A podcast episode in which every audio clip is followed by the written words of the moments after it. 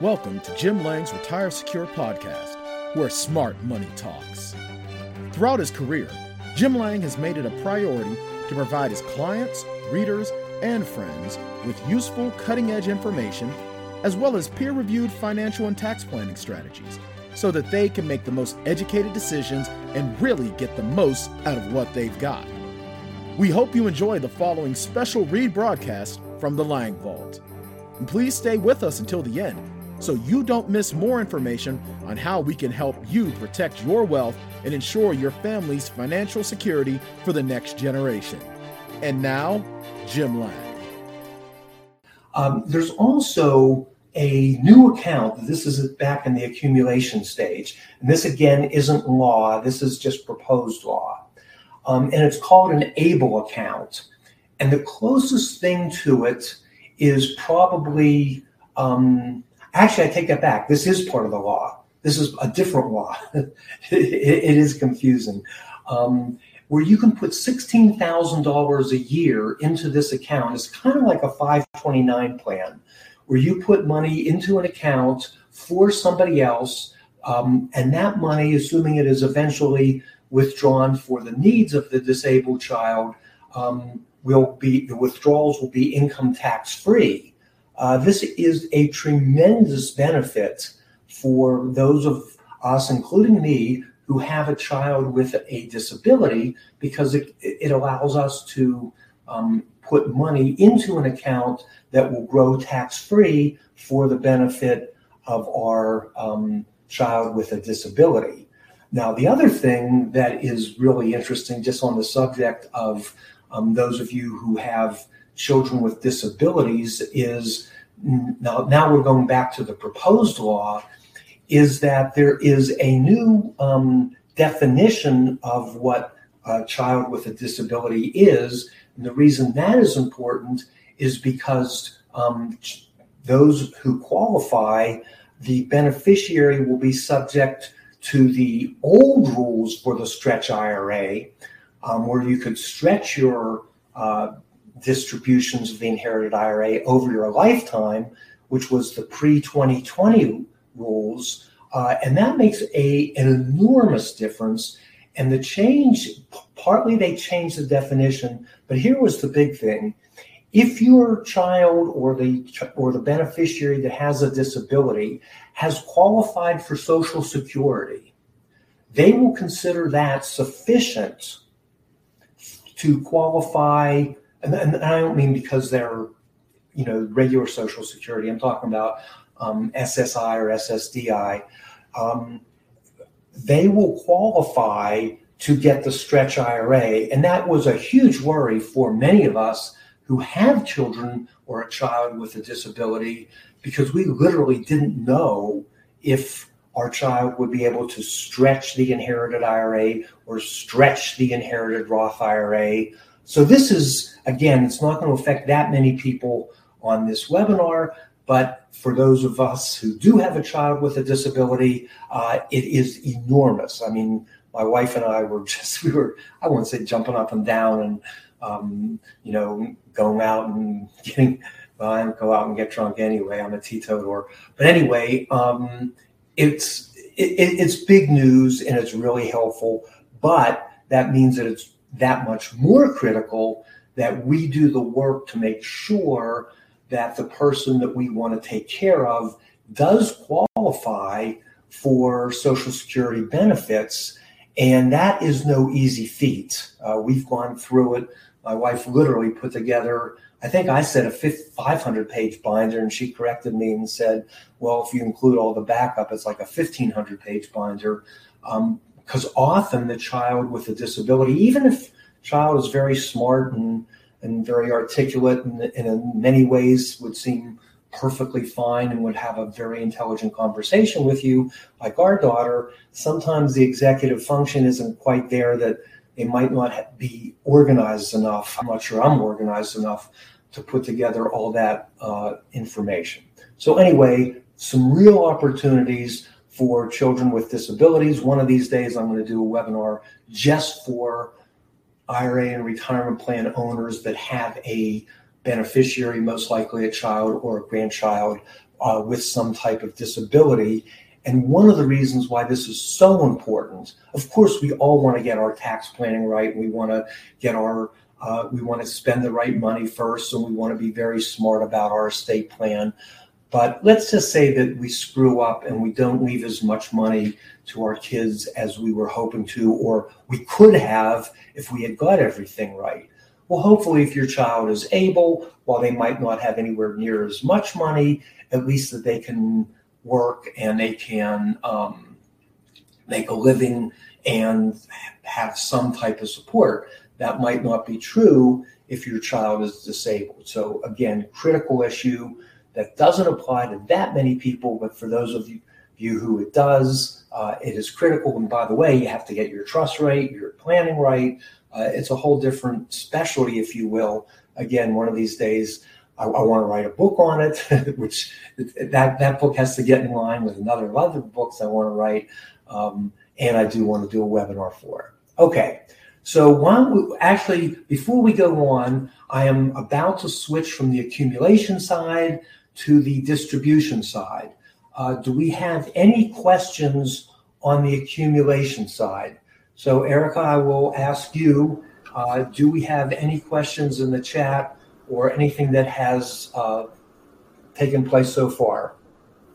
Yes there are two questions I see that deal with the accumulation side. So the first one is from Ching, and he says, Hi, Jim. Did you say that for people who are still working, who are over 60 and in the top tax bracket, that it's better to put money into a 401k or IRA instead of a Roth 401k or IRA? Well, I'm gonna now I'm gonna take put my lawyer hat on, and I'm to answer the question like every lawyer will ask every question, which is it depends. Uh, and it is, by the way, in my opinion, not a matter of opinion. It's it's a matter of math. So let me give you two two potential situations, Chen, and you might be qualifying one of these, or more likely you'll be right in the middle, in which case it won't help you let's say that you are in your early 60s and you, you're going to be working for a while. And then let's say that you have some outside investments, et cetera, et cetera, and you're never, and, and maybe you're even going to be working until you're 72. Um, well, in that case, if you're always going to be in a where you are or a higher tax bracket down the road, then the Roths are going to make more sense. The example I said was, well, you're in a high bracket this year, you're going to be in a low bracket next year, then it's going to make more sense to put money in a traditional IRA and then do a, a Roth IRA conversion after you retire. So I'll answer that one like a lawyer, and I'll say it depends. Um, and even if you were to give me all the specifics, there's a good chance that I wouldn't know off the top of my head. And again, I'm going to say that many of these issues are a matter of math. They aren't a matter of opinion. They aren't, well, you should have some of each. They aren't, a lot of it is just math. And a lot of people don't do the math, including financial advisors and attorneys are probably the worst at it. But our firm does the math. And we say, okay, here's the mathematically best answer. Now, sometimes that might not pass the stomach test, and we'll talk more about that. But anyway, in general, if you're in a high income bracket now, and there's and you're going to be in a low income tax bracket, and typically that will be after you retire, so you don't have your your income from your wages, or let's say you're self-employed but you are not yet 70, so you're not taking your Social Security. And by the way, I said Social Security is 70, not 66. We'll talk a little bit about that later today. Um, then um, and and then your income is going to go back up after your Social Security and your minimum required distribution kicks in. Yes, then put money in the traditional. So long-winded answer to a short question, but I don't know how to answer it completely without uh, that verbiage.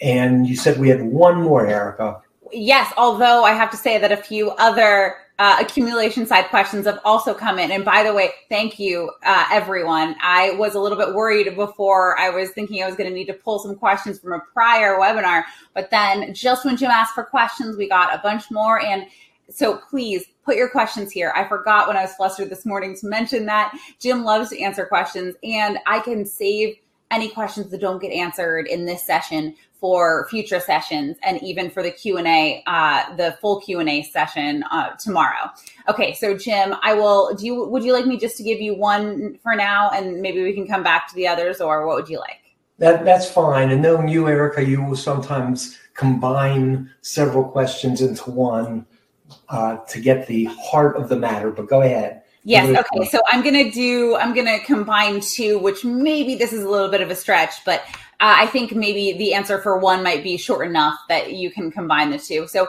Tan asked, uh, do you think that one could accumulate too much money in an HSA? And this is a question that we've had in other webinars as well. People wondering like, what do you, what's the maximum that you could, should put into an HSA or is there uh, an amount that's too much?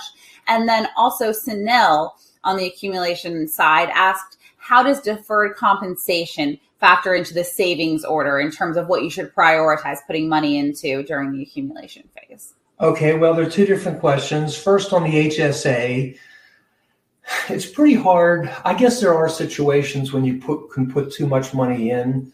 Um, on the other hand, there's limitations on how much you're allowed to contribute. So it's not like you know you're going to be able to contribute a million dollars to these things, including the growth, uh, even if you put it in for years and years. And the reality is, as we age, um, we have more and more uh, medical expenses. Um, my family certainly has medical expenses. Uh, our daughter does. Um, I certainly do. So um, we are still not spending our HSA. We're letting it accumulate on the assumption that we're going to still have um, medical expenses later on, and we're enjoying the tax free growth.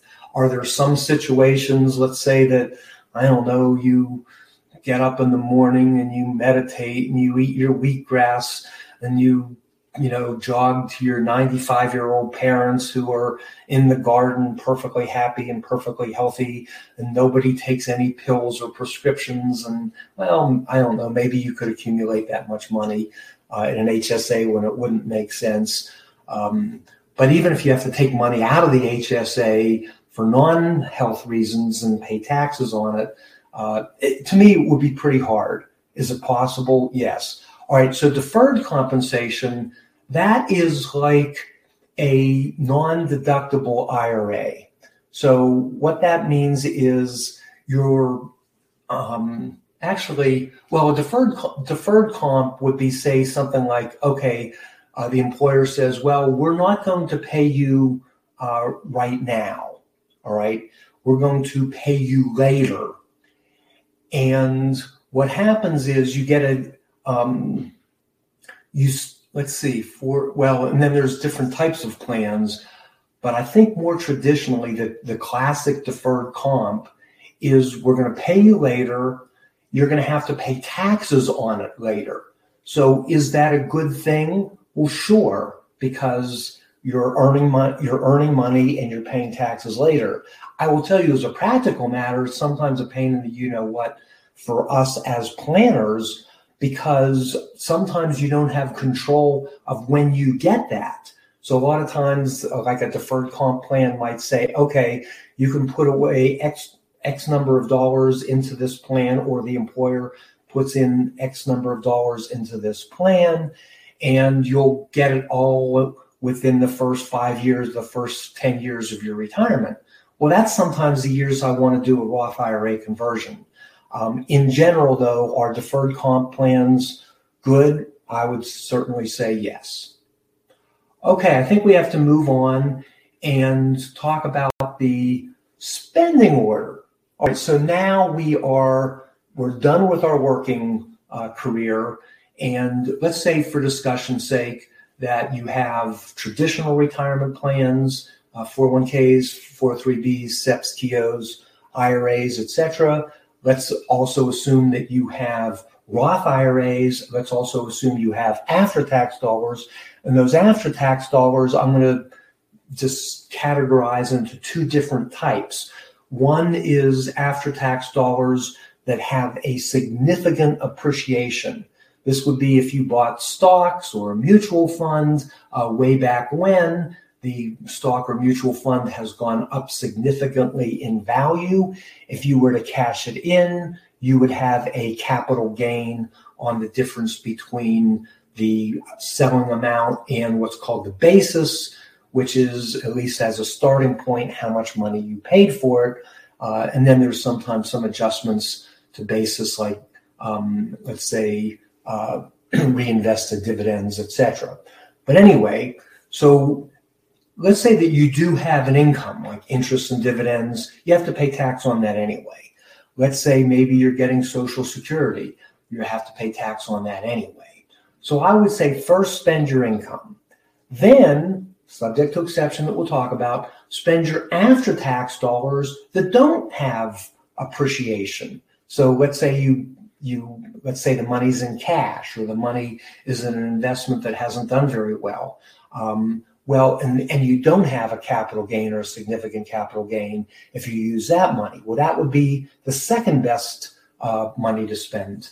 Then uh, spend your highly appreciated tax um, after tax dollars, where you are going to uh, incur a capital gain. Then your IRAs, retirement plans, 401ks, 403bs that are 100% taxable, and then spend your Roth IRA dollars last. Um, and let's just take the difference between spending your IRAs and retirement plan and your after tax dollars. Because it's real. And by the way, a lot of people get this wrong. And we'll talk about some of the exceptions. And I know some of you are you're all ready to shoot me, you know, because some of the exceptions might apply to you. But let's just quantify the difference uh, in, let's say, using the math for after tax dollar spending uh, versus um, spending money in your retirement plan. So the person in the black line is spending the after tax dollars first. Then, after they run out of the after tax dollars, then they switch to the IRA. Um, the person in the serrated line in gray, they're spending their IRA dollars first. Well, just think about that. If you're spending your IRA dollars first, uh, let's oversimplify, it might cost you a dollar thirty-five that you have to take out of your IRA. Then you pay your 35 cents tax to have a dollar left to spend. Where if you're spending your after tax dollars, and let's again assume no capital gain, then you're all you're doing is you're taking out a dollar. So if you're taking money out of your IRA first, then you you are in effect not earning interest or dividends or capital gains on that extra 35 cents. So a lot of people get this wrong. Are there exceptions? Sure. Um, sometimes people want to hold on to their highly appreciated dollars uh, or their highly appreciated real estate, hoping to get the benefit of the step up in basis. And that unfortunately uh, only occurs at death. But for example, if you're in your 90s and your doctor just said, Oh, I'm really sorry, uh, you should get your affairs in order because this cancer is just growing so quickly, obviously, you're not going to want to send, spend your highly appreciated dollars because it is very likely that you will um, die soon. you your heirs will get the step up in basis, and nobody will pay the difference between what you originally paid for the investment um, and, and the selling point. And that might be particularly true in real estate, where you not only get a step up in basis, but then the beneficiary can actually start depreciating that property again. Um, often, though, people overrate the importance of the step up and basis rules. A lot of times, particularly if they work for a company and they believed in the company and they bought a lot of stock in the company. They are overweighted. They have way too much of their money in that company. And they're, well, I'm hoping for the step up in basis. Well, one thing is if with a portfolio that is out of balance, if that one particular company uh, has a big problem, you have a big problem because a substantial portion of your portfolio uh, could be uh, reduced or gone. And we should, and you know, safety first, um, at least being smart about it. And the other problem is um, we don't know if the step up and basis rules are going to be around when you are not around.